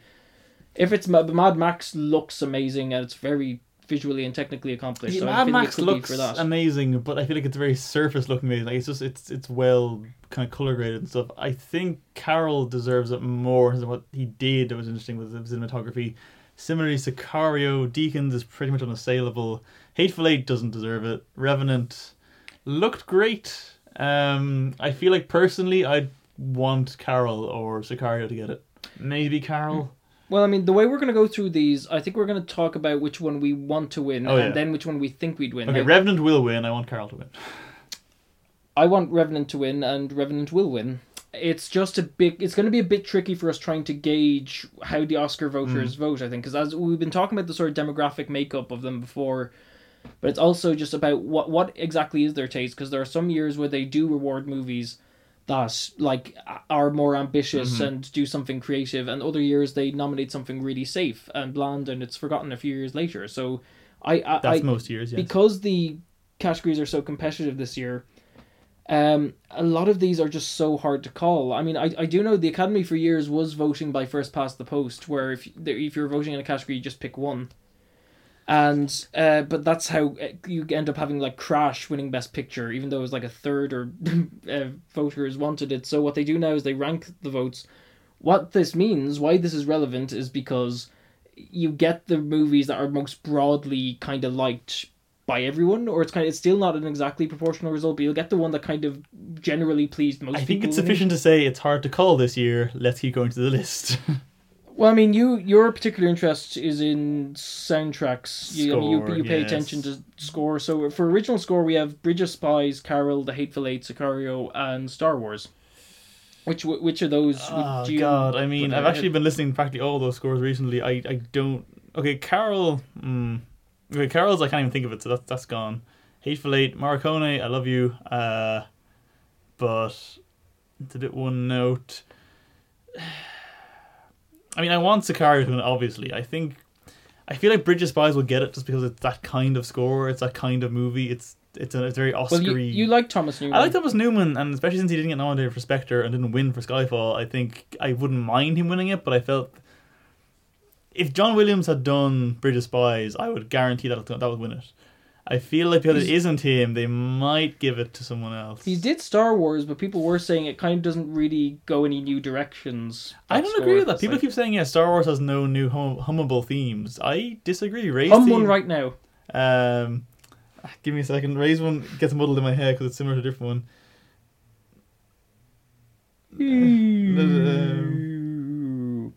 Okay, well, there. So it's not going to be John Williams. Uh, he's not going to get No. it. Um, Sicario, okay. I do like the reggae in the sort of equivalent of the cantina scene. I like that there's reggae in the Star Wars weird. universe. Um, Um, Sicarios is really good. You say? okay, yeah. But we- we've been over it think several I times. want- Sicario's I think great. I want Sicario I want to win. Sicario to it win. stands out the most because it's a horror film soundtrack Mhm. for a crime thriller movie, and, and yeah, it works with everything, including Brooklyn. Brooklyn trailers. Yeah, yeah. Watch watch it with the Brooklyn trailer with the sound turned down. Oh, it's so funny. Um, so yeah, we want Sicario to win. Which one do we think will win though? I think it's between Bridge of Spies and Star Wars. I I uh, I remember the opening music from Carol, the sort of Philip Glassy kind of thing over Oh the yeah, yeah, yeah. and I don't think it will be Star Wars. I I think oh damn it, um. this is only going to get worse as we go on, by the way, because the, the categories this year are all really competitive. So, oh shit! I wanted it to be Sicario. I think it could be Sicario, but it may more likely be Carol du-du-du, du-du-du. That's Rey's theme. Ha! I can do it. It took a second to get there. Uh, And well, I I, think- guess I guess I, I, I think John Williams will win then. He he sure showed me. Good night, folks. Uh, we'll keep going, shall we? Through uh, best adapted screenplay. Yes. This is so competitive. We have The Big Short, Carol, The Martian, Room, and Brooklyn. It's not going to be Brooklyn, or I, I hope it isn't. Because like while, ah. while while while I will defend Brooklyn, I think it's okay, but it, it, it it's there are problems with the writing of it. The way the main dramatic tension comes in two thirds of the way in, Which and apparently isn't in the book, yeah, from what we've heard. The book is actually a better structured story than the film was, so that shouldn't win for and there isn't much definitely. at stake, and it's kind of yeah. So so I think if if Brooklyn wins anything, it's not going to be for that. I mean, uh, what sometimes happens. This happened with the Imitation Game last year, where it's the Mm. kind of consolation prize for when it doesn't win anything else. Or Yeah, I feel like Room will get this and won't win anything else, or not like won't win much else. But I think I'd prefer it to go to. I think I think The Martian will actually get this. you know what I I. uh, Not My that it hunch, deserves my it, hunch but I think is The that Martian the Martian people really liked the Martian. Yeah. People liked how well written it was, like as an ensemble piece. How kind of unusual it was, where it made science a good thing, and it was kind of really good execution of like applying that to storytelling in the old sense of the word science fiction. That it wasn't like lightsabers and droids, but it was science stuff in a fiction context. So I I want it to be Room. Uh, yeah, I think I wanted to be Room mm, or I, Carol. I think but- I think it, it is between The Martian and The Big Short. Having seen The Big Short, I think they adapted what was a very dry book about the financial crisis and did sort of creative things with it where it just about gets away with breaking the fourth wall. The Martian, on the other hand, I think a lot of people generally like it. Uh, it's nominated for Best Picture. It's nominated for a lot of things. They may just give it to Drew Goddard just for thinking like, yeah, that was that was a really enjoyable movie. Everyone seemed to like. So, so I mean, that's my prediction there. Um, original screenplay we have, uh, Bridge of Spies, which the Coen brothers co-wrote with Mart, Matt Apparently. Matt Charman. Uh, I choose you. Uh, Alex Garland for Ex Machina. The uh, Tom McCarthy and Josh Singer for Spotlight, and then we have the teams behind Inside Out and Straight Outta Compton. Okay, super quickly. Uh, Bridge of Spies will win this. I want Ex Machina to win this. I want Ex Machina to win this, Yeah, correct. or mm, maybe Straight Outta Compton. Maybe that'll be like the consolation prize to Straight Outta Compton. the diversity issue. yeah, but then given their record so far, they probably won't. And and also Inside Out is supposed to have been quite well written. Uh, I don't think it will be Bridge of Spies.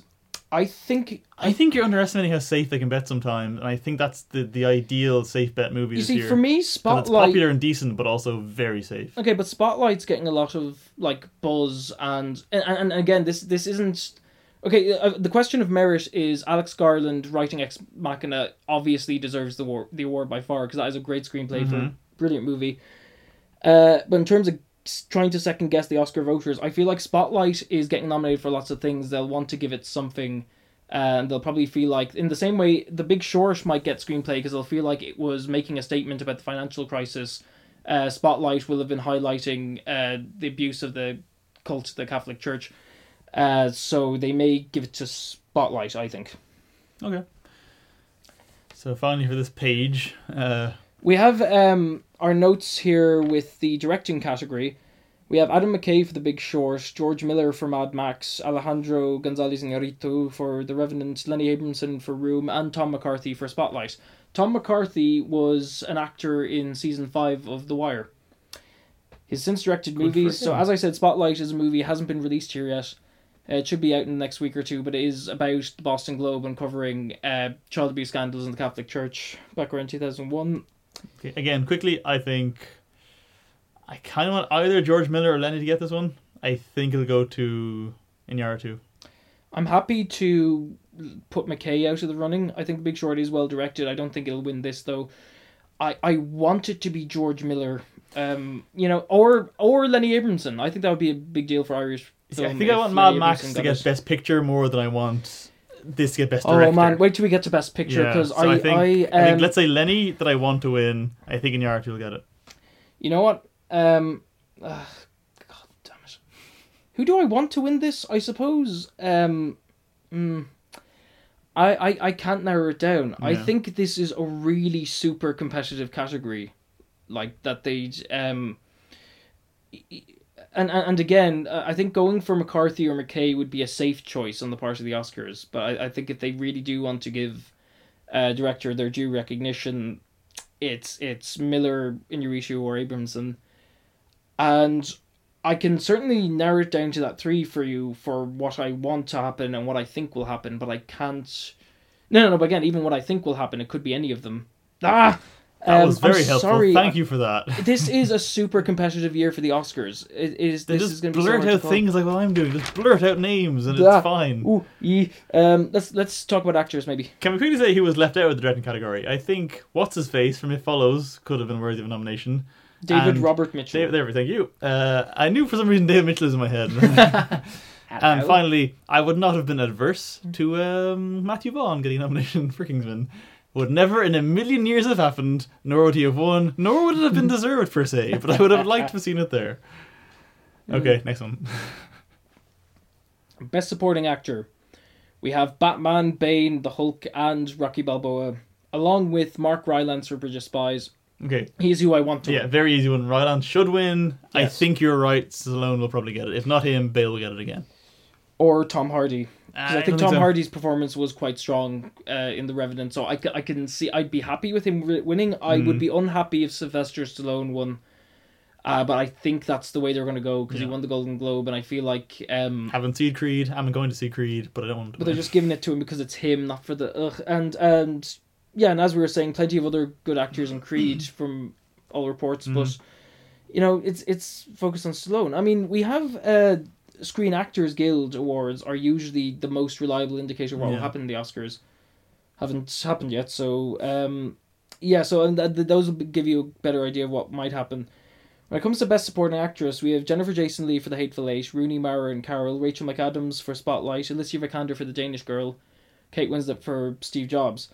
Had Alicia Vikander been nominated for Ex Machina rather than The Danish Girl, as she should have, uh, this would be hers hands down without competition. I don't think. I think she actually has a better chance of winning it for Danish Girl than Ex Machina, but I think she deserves it more for Ex Machina than Danish Girl. That's fair enough. I hope she does win because I really like her. I think she was strong in both Ex Machina and Danish Girl.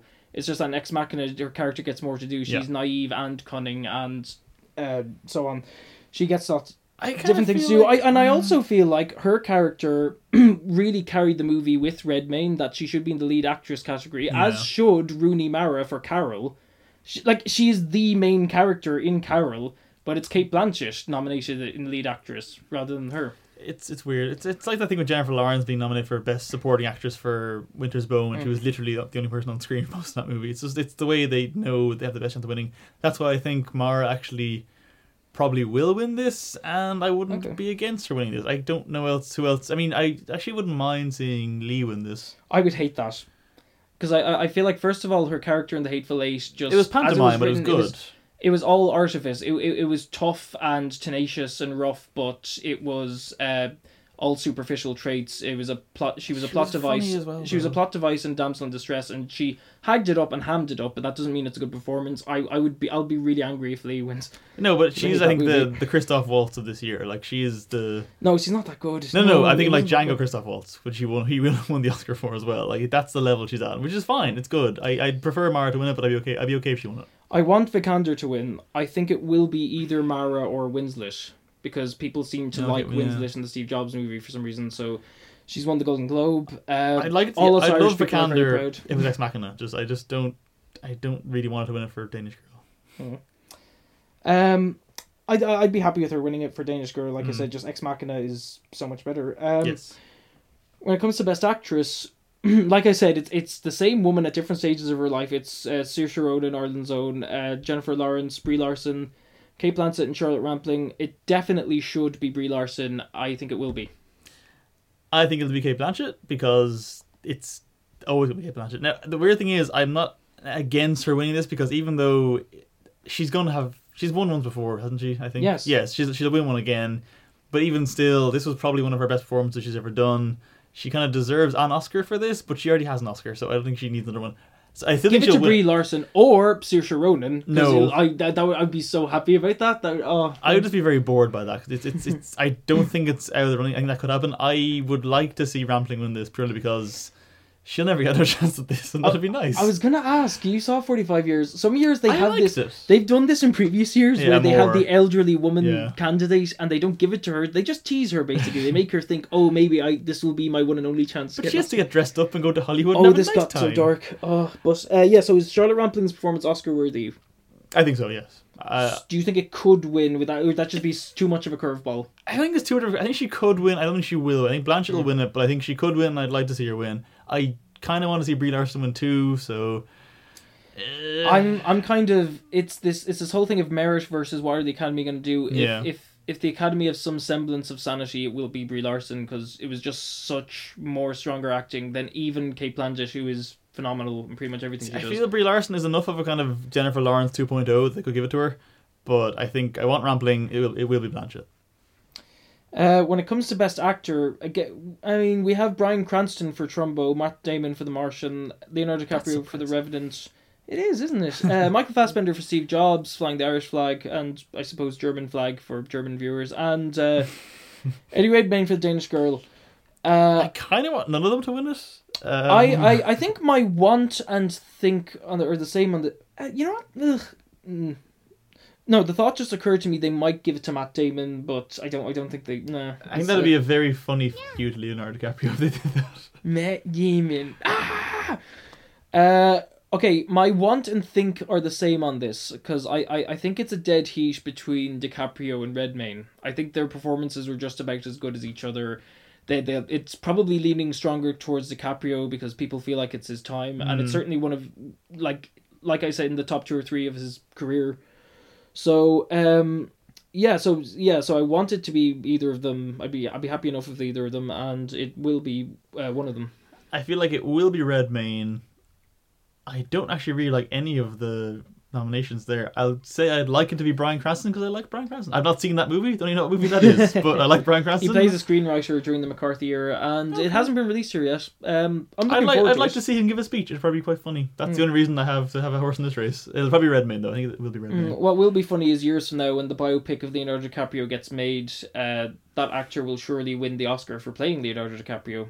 Or you could make that the At which movie. point, a full-on Howard Hughes DiCaprio will just burn down a hospital or something. No, what, what I want, you could make a movie about this where the actor, there's an actor called Alden Ehrenreich. He was in the Francis Ford Coppola movie Tetro. He's basically an actor who looks a lot like it and behaves like a young mm-hmm. Leonardo DiCaprio.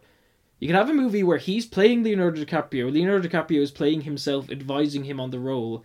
And when win, he wins the Oscar, DiCaprio goes apeshit and starts running after him, Jack Torrance style, trying to hunt him down and murder him. That would be hilarious. Uh, Mr. DiCaprio, if you're listening, I will write this screenplay for you. Um, Just on that note, I feel Evan Peters is also a good young DiCaprio, but that's it. oh yeah. Anyway, so finally, Finally, uh, we have the best picture category, and this is where my brain is going to explode. I, I, th- this feels like such a dead heat between all eight of these movies. This is the thing that bothers me about the Oscars, though, that it used to be five for best picture, then it was ten, now it's eight, and then the smaller categories, some years it's three, others it's five. It's all a bit arbitrary. Uh, we have The Big Short, Spotlight, Bridge of Spies, Our Beloved Brooklyn, Room. So those are two movies flying the Irish flag. Mad Max Fury Road, The Revenant, and The Martian. Okay, now it's I an easy one to say which one I want to win. Mad Max, so that'd be amazing. say Brooklyn because it would annoy you. So that's my want. No, No, of course not, because that is Brooklyn is. So undeserving. However much- so undeserving. You see, here's the thing. I think with Room, yes, let's let all those Irish people get excited about Room winning stuff. With Brooklyn, it's I I, I, think it's fine for what it is trying to be. I don't think it's quite as Oscar worthy as this. It obviously just struck a chord with critics and Academy voters because I guess what it does is there have been movies about immigration before, but maybe this is the first time it was made by like in this case Irish people, and it was that perspective on it. Well, and Americans have that whole Irish fetishization anyway, so it, There's that, but there's also the fact that migration is just generally becoming more and more of a thing now with a globalized world. So maybe just it just came along at the right time where people thought like that bit of the movie is like something I went through because it's so like broad and safe. Um, so you know it's it's not going to be that. It's See, I think it could be Brooklyn. I really do. I think that's the exact kind of King's speechy. What's the Slumdog Millionaire kind Yeah. of level of oh, safe Slumdog Millionaire is Oscar good. kind of movie. I, I, think also, I think I think King's Speech is good as well. It's just really safe. I, I actually haven't Slumdog seen Millionaire- Slumdog Millionaire or King's Speech. I'm going by purely about the. you absolute oh Slumdog Millionaire is really creative movie. Here, that kind of movie you're describing though, where they just go for the really Life safe choice. Pi? I feel like okay, Big Short and Spotlight seem like that kind of movie, Yeah, which is why. I think it could be one of those. But the way you're describing it, I think it could be Bridge of Spies or even The Martian, because like I said, it'll be the one out of those eight which the most people just generally liked. So it could be a kind of mushy middle of either one of those. I think if they're going by merit and they're awarding what is like genuinely the best film, it's between The Revenant Room and Mad Max. And like in terms of what I want, I'd say either Room or Mad Max. I, I get really giddy about the idea of Mad Max winning Best Picture and just being the same. representation of uh like you know of the craft of filmmaking. It would probably have the same effect if George Miller gets Best Director. Um, it's possible the Oscars are just trolling us by uh, including Mad Max at all. It's just getting everyone's hopes up that like, oh, my, are they going to give it to it? It's just like, and also like these movies are nominated. Carol and the Danish Girl aren't. Uh, some people thought Star Wars might get in, but sure, it's, it's just I gonna have to have it its would too, billions of dollars to, uh, you know, as consolation. And had you asked me at the start of last year, I would have been like, "Oh, I think Spectre has a good chance of being in there," but But then we saw Spectre. and no, it doesn't. yeah, Okay, I think so. Uh, yeah, I want Mad Max to win. I think it's a three-way, maybe. No, sorry, four-way maybe between Room, Mad Max, Bridge of Spies, and Brooklyn. I think the more likely of those two are Bridge of Spies and Brooklyn. I think Room is sort of a dark horse possibility. I think Mad Max should and might, but I do think it'll be between Bridge of Spies and Brooklyn. Yeah, I think what my want, as in the, the merit of this, would be either Room or Mad Max. When it comes to my prediction as to what I think will happen at the Oscars, I think my problem is Big Short and Spotlight are throwing throwing me off because those are Oscar really Oscar baity movies. So I feel like it might go to one of them. if if if they don't each win the screenplay in their respective categories. Mm. Um, because I mean, it's it's either that or it's it's either that kind of safe Oscar movie or it's Bridge of Spies or The Martian. I don't even think I can rule out Revenant at this point. We have my wants clear, just in terms of what I think will happen. This is really too close to call for me. It's it's just so competitive because I think that like, uh, you know, aside from Brooklyn, which is serviceable, I th- I think these are all strong movies. Okay, I tell you what, I'm actually going to go out on a limb here and say it's going to be Brooklyn. I actually, honestly to God, I think it's going to be Brooklyn. I would be delighted if that happened. That would be a big deal for Irish cinema. I wouldn't well. be surprised if it was Brooklyn though. Just, Let's hope it's Brooklyn or Room. How about that? No, let's hope it's Mad Max. I think it will be Brooklyn, but let's hope it's Mad Max. I'm really, really hoping it's Mad Max. That would be just so. I mean, I, I, I don't think. Yeah. Mm, like, like I said, I think I, I'd be happy with any of them, but I will be somewhat disappointed if it isn't Mad Max or Room. Um, but th- there's a pretty strong year for film, and I, and I think just all these categories are quite competitive, except actors. And you know, we this this will be actually an interesting year to watch and see what happens. And again, it's just it's so hard to second guess the Oscar voters' sensibilities. I, mm-hmm. I find, especially since a lot of these are Oscar baities, but they're different types of Oscar baities. So it's and then there are all sorts of surprises about you know you know movies getting nominated for this but then not that or like carol being a big example of this we, we thought it was a sure thing for like director and picture or i did anyway I'm it was like- surprised it's not Best Picture to be honest. I'm actually Yeah. surprised Hateful Eight isn't in there too. Not because it deserves it, but because I just think it seems the kind of movie they would put in. Like as. Tarantino movies go, it's very safe and very Oscar friendly. Like it's just very it's just dialogue heavy in So- one room, and it's. Mm. yeah but that, but that's it, it's it's real failure of visual storytelling so No, i'm so not. happy it wasn't considered in that No, it's not. Whereas all these other movies actually get visual storytelling i mean especially mad max and ruben Apart from Brooklyn, and which is hacky and shit. and- oh god i mean we have uh, Can you tell she's Irish abroad because she's wearing green, white, and orange, walking around the Americas? And on that note, brooklyn brooklyn brooklyn brooklyn tweet I'm us saying it now. Brooklyn's going to win, and I won't be surprised. I won't be mad. I'll just be disappointed. What do you want to happen? What do you think will happen? Tweet us at Film Ireland. Why not? And we can keep this discussion going right up until the ceremony at the end of February. Um, so yeah, this is our preview of the Oscars. Um, we're going to be watching it closely, I think, because as we said, it's just it's so competitive. It's such a tight competition. I'm I'm really ex- I'm genuinely excited this year. It's like I kind of wasn't that much into it in recent years, but now yeah, let let, let let's see what happens. Um, we will be uh, with you again before then, though, in the month of February. So uh, until then, keep well. I'm Jonathan Victory. And I'm Richard Drum. Goodbye.